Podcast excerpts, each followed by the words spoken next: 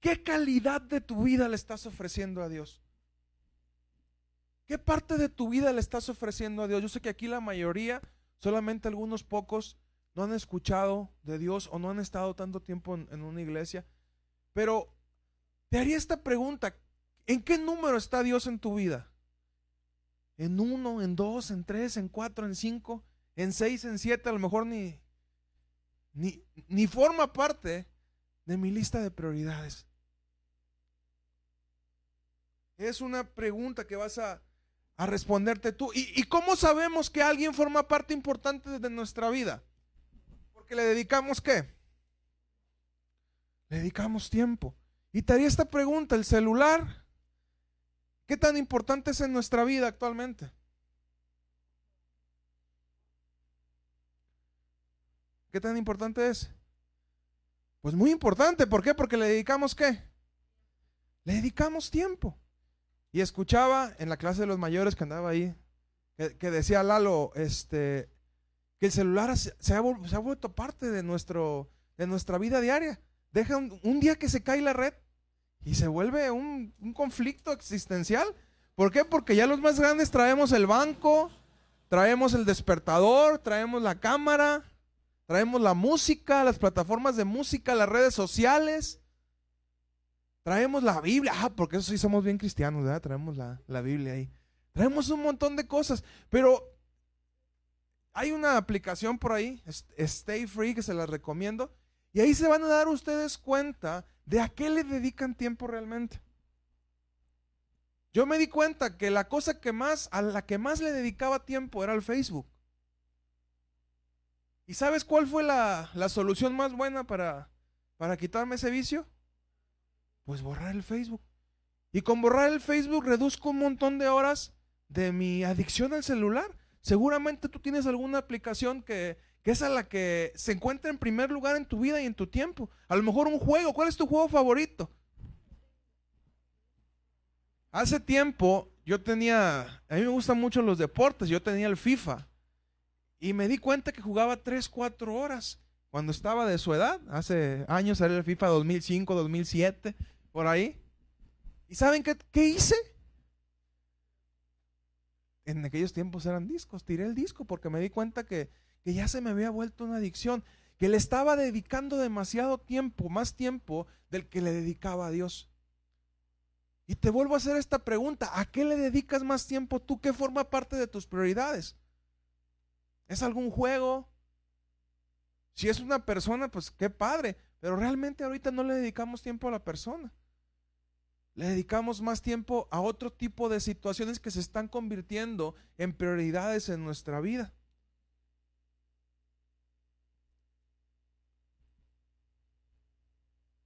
¿Cuánto tiempo le dedicas a Dios? ¿Cuánto de tu tiempo le dedicas a Dios? Sé sincero contigo mismo. ¿Dios está en alguna parte importante de tu vida? ¿O nada más está en el Señor Jesús? Te damos gracias por los alimentos, gracias por nos diste comer, amén. Dios bendiga lo que va a la barriga, amén. Y nos acordamos de Dios nada más cuando vamos a comer, si bien nos va, porque a veces nos olvida. Ah, ya cuando...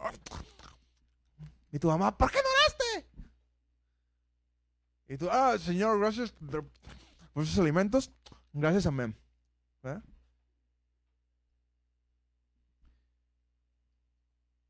Cuando niño solía renegar porque mi mamá me, me llevaba, en mi iglesia había tres servicios a la semana. Había servicio los jueves, había servicio los sábados y había servicio los domingos. Entonces, eh, para yo poder eh, tener el domingo libre, yo tenía que ir a los servicios del jueves y a los servicios del sábado. Si yo llegaba a faltar a un servicio de esos, eh, mi mamá ya no me dejaba faltar el domingo, que el domingo para mí era sagrado porque era el día que me iba yo con mi papá al béisbol. Mi papá este, no fallaba el béisbol los domingos, entonces a mí me encantaba andar con mi papá y yo me iba el, el domingo con él. Entonces, si yo faltaba un servicio, tenía que ir a la iglesia y era una disciplina que se tenía que, que, formar en mí. Cuando no iba, yo renegaba con mi mamá. ¿Y por qué? Mamá, mira que ya fui un día. Y mi mamá decía, no me importa. Tú y yo tenemos un acuerdo y si tú no vas a dos servicios, no vas al béisbol. Yo como niño quería andar haciendo cualquier cosa. Cuando niño lo que menos te interesa es escuchar a un, a un predicador. Y eso que en, los tiempos en mi iglesia no había clases de niños. Ahorita ya vas y, y está hay iglesias que hasta me sorprenden, ya todo bien interactivo, pantallas, videojuegos y, en la mía con trabajos había sillas. A veces nos íbamos a tomar la clase ahí en la calle, había un, río por ahí cerca y ahí nos poníamos en unas piedras y ahí tomábamos las, las clases. Qué chido, dicen. Bueno, ahí tenemos un río por la iglesia, los llevamos si gustan. nos sentamos ahí con las vacas y, ahí tomamos, no, no, hay problema. Pero lo que no me daba cuenta es que eso que mi mamá hacía para fastidiarme la vida terminó por formarme un hábito y una disciplina en mí y formar un principio que hasta el día de hoy me mantienen en lo que creo. Dice el libro de Éxodo capítulo 20, versículo 8 al 11. Acuérdate del día de reposo para santificarlo. Seis días trabajarás y harás toda tu obra, mas el séptimo día es de reposo para Jehová tu Dios. No hagas en él obra alguna, tú, ni tu hijo, ni tu hija, ni tu siervo, ni tu criada, ni tu bestia, ni tu extranjero que está dentro de tus puertas, porque en seis días hizo Jehová los cielos y la tierra, el mar y todas las cosas que en ellos hay, y reposó en el séptimo día. Por tanto, Jehová bendijo el día de reposo y lo santificó. ¿Por qué crees que Dios le pidió a su pueblo que le apartaran un día a la semana? ¿Por qué crees que Dios les dijo, trabajen seis, pero el séptimo nadie va a hacer nada? ¿Por qué crees que lo hizo Dios? para que le dedicaran tiempo. Porque Dios quería convertirse en una prioridad para su pueblo. ¿Y sabes qué te quiero venir a decir hoy? Dios quiere volverse una prioridad para ti.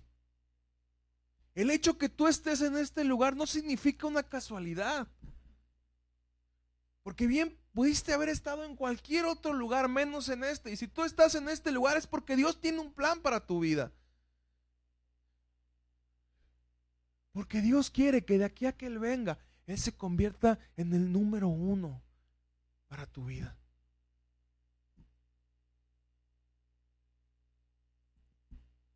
Dios necesitaba que su pueblo aprendieran a separar al menos un día para dedicárselo a Él. Si leemos bien, dice, apartarás un día para Jehová tu Dios. El séptimo día es de reposo y es para Dios. ¿Por qué pidió que no se hiciera ninguna tarea en ese día? Porque Dios conoce nuestras intenciones, que somos capaces de hacer un montón de cosas y se nos olvida apartar de ese tiempo para Dios.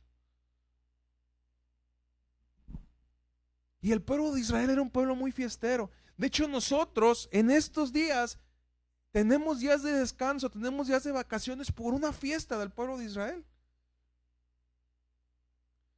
Esta es la Semana Santa donde los cristianos celebramos eh, eh, la muerte de Jesús, pero la que sigue es la Semana de Pascua.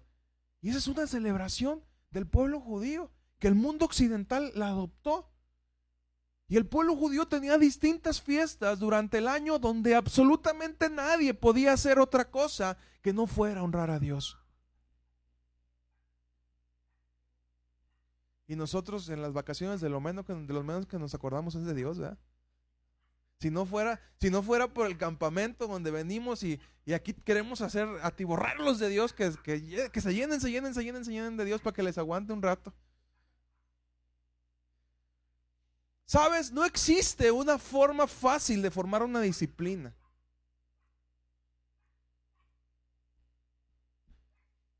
Yo fui como por año y medio más o menos al gimnasio. Y me di cuenta que todos los días se sentía igual de feo levantarse a las 6, bueno, a las 5.45 de la mañana. Por más que decía, un día me voy a acostumbrar y ya voy a sentir que todo está bien,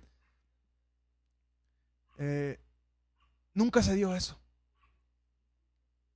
Nunca se dio. O sea, me levantaba y yo decía, algún día me voy a levantar con ganas de ir al gimnasio. Y no, no me levantaba. Al final de cuentas tenía que, que formar una disciplina. A mí me gustan mucho los deportes, pero no me gusta tanto la disciplina. Te puedo jugar casi cualquier deporte, pero ponerme a entrenar, eso me cuesta un mundo.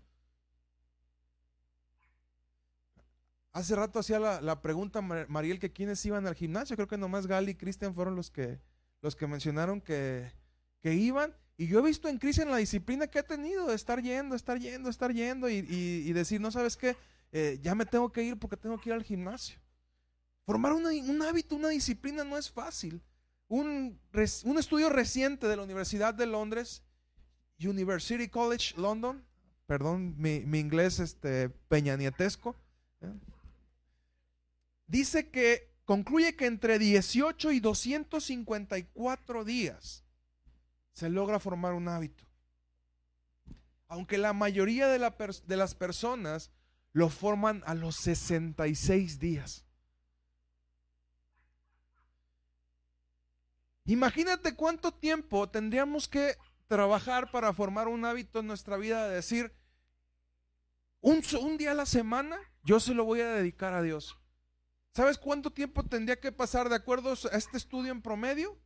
Más de un año. Tú tendrías que dedicarle a Dios un día de tu semana para que eso se convirtiera en un hábito para tu vida. Donde dijeras, yo no puedo hacer absolutamente nada ese día porque yo he decidido que Dios se va a convertir en mi prioridad. Te va a costar, obviamente que te va a costar porque cualquier hábito cuesta.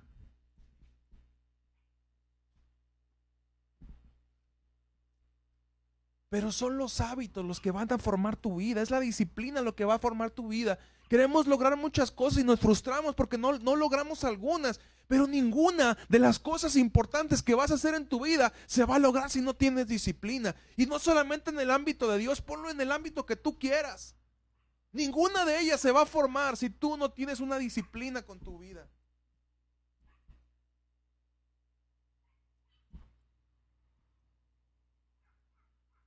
Dios siempre está para ti. Cuando tú lo necesites, Dios está para ti. Pero la pregunta es, ¿tú estás para Dios?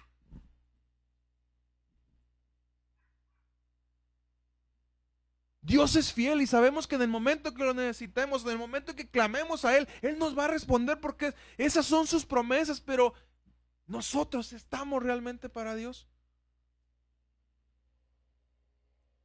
No podemos esperar que una relación funcione si no estamos dispuestos a dedicar tiempo a ello. ¿Sabes? Una de las etapas más bonitas que yo tuve eh, del noviazgo con, mi ahora esposa eh, fue, fue el tiempo donde menos nos veíamos. Recuerdo que el último año regresamos, eh, habíamos terminado, regresamos y, y dijimos, vamos a casarnos.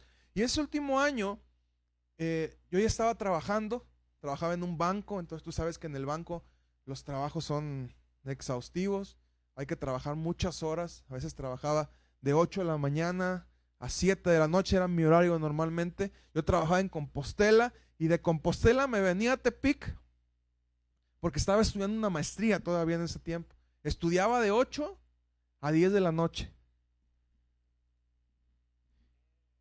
Y cuando salía de la maestría nos dejaban salir como unos 10 minutos antes. Yo me iba de la escuela, me iba a la casa de,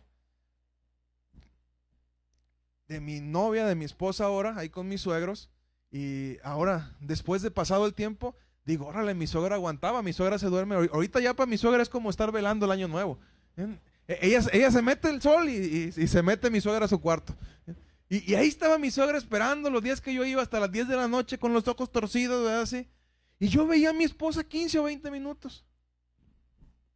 15 o 20 minutos lunes, miércoles y viernes. Que iba a la maestría, porque yo ya trabajaba en Compostela y vivía en Compostela. Pero fue un tiempo muy bonito, porque sabes, ella se dio cuenta que yo tenía tiempo para ella. Aunque estaba bien cansado después de trabajar, después de estudiar, pero tenía ese tiempo y yo me daba cuenta que ella también tenía ese tiempo para mí. Y ese tiempo para nosotros fue muy bonito y unió mucho nuestro corazón. Porque sabía, sabíamos que teníamos una prioridad y era el uno al otro. Aparte de lo que, de la prioridad que significaba Dios en nuestra vida, porque ambos servíamos a Dios en la misma iglesia. los domingos, que era el día que probablemente nos veíamos un poquito más, aunque estábamos en la iglesia, aunque estábamos sirviendo, estábamos trabajando con jóvenes, estábamos en la alabanza.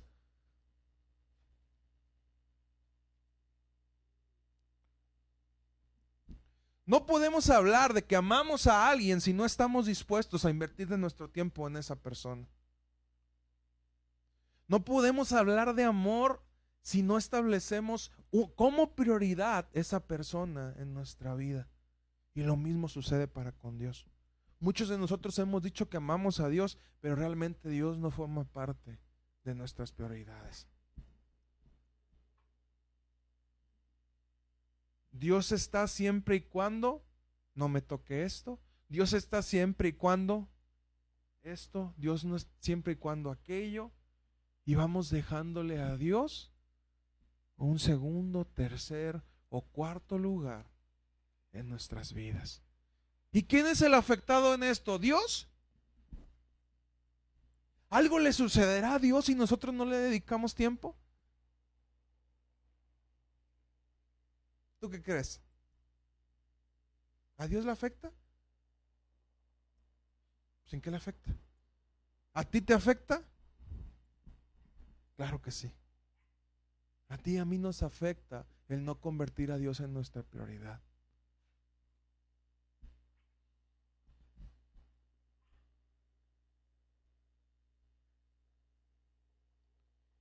¿Y sabes cuál es este asunto? Que hemos convertido a Dios, decimos amar a Dios cuando sentimos algo. Y el problema que tenemos los seres humanos y, mucho más los jóvenes es que creemos que amar es un sentimiento. Y no, queridos educandos, amar no es un sentimiento, amar es una decisión. Y ustedes dicen que aman ahorita que están chavos y que andan novios, pero no es cierto, es una mentira. Ustedes no aman de novios. Yo les voy a decir cuando realmente amen, el día que les caiga gordo su esposa y su esposo por lo que hace. Y ese día, pues si estoy contigo porque te amo, me caes gordo porque eres enfadoso, pero te amo y aquí voy a estar. Y voy a esperar el día que cambies. A lo mejor nunca cambia. A lo mejor nunca cambia, pero vas a aprender a amar a esa persona con todo y sus defectos. Y ese día vas a saber que se volvió un hábito para tu vida el decir yo voy a amar a esa persona. Yo decidí amar a esa persona y aunque hay otras, en mi caso como hombre, aunque hay otras mujeres bonitas, yo decidí amar a mi esposa. Mi esposa es hermosa, obviamente. Pero aunque hay muchas otras que podrían significarme una tentación, yo me disciplino y ahí demuestro que la amo porque digo, para mí es importante. Ese día vamos a entender lo que es amar a una persona, pero yo puedo ver cuando una persona ama a Dios porque se convierte en una disciplina para su vida. El amar es una decisión, el amar no es un sentimiento. Y si tú estás esperando sentir algo bonito para amar a Dios, te vas a quedar esperando seguramente. Y tu fe va a ser algo fugaz. Porque los seres humanos sentimos algo bonito un día, al siguiente ya no sentimos lo mismo. Y más a su edad, ¿verdad? Ah, eh, eh, eh, de repente uno es el amor de tu vida y al siguiente ya apareció otro y ya ese amor de tu vida ya no es, ahora es el otro amor de tu vida. Otra muchacha, llegó una muchacha más bonita al salón y bueno, esta ya es la, el, amor de mi vida nuevo. Chicos, Dios quiere convertirse en su prioridad. La única forma en la que te puede augurar un 100% de éxito en tu vida es cuando Dios se convierte en una prioridad para ti.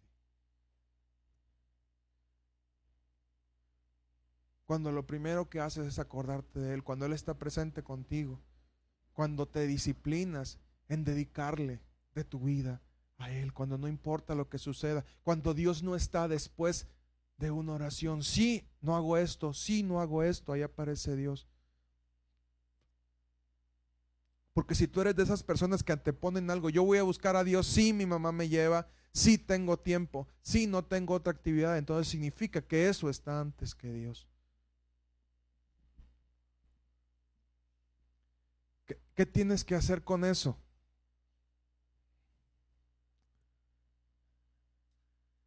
¿Qué hice yo con el Facebook?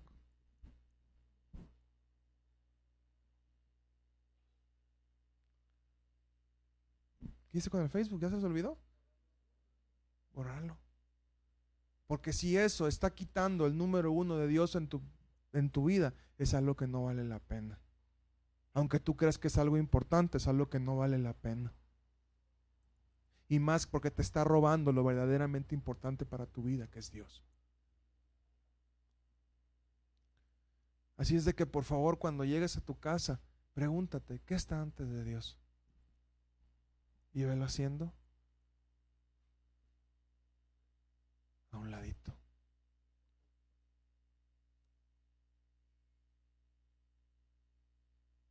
Pásenlo, chicos. Por favor. quiero que te pongas de pie.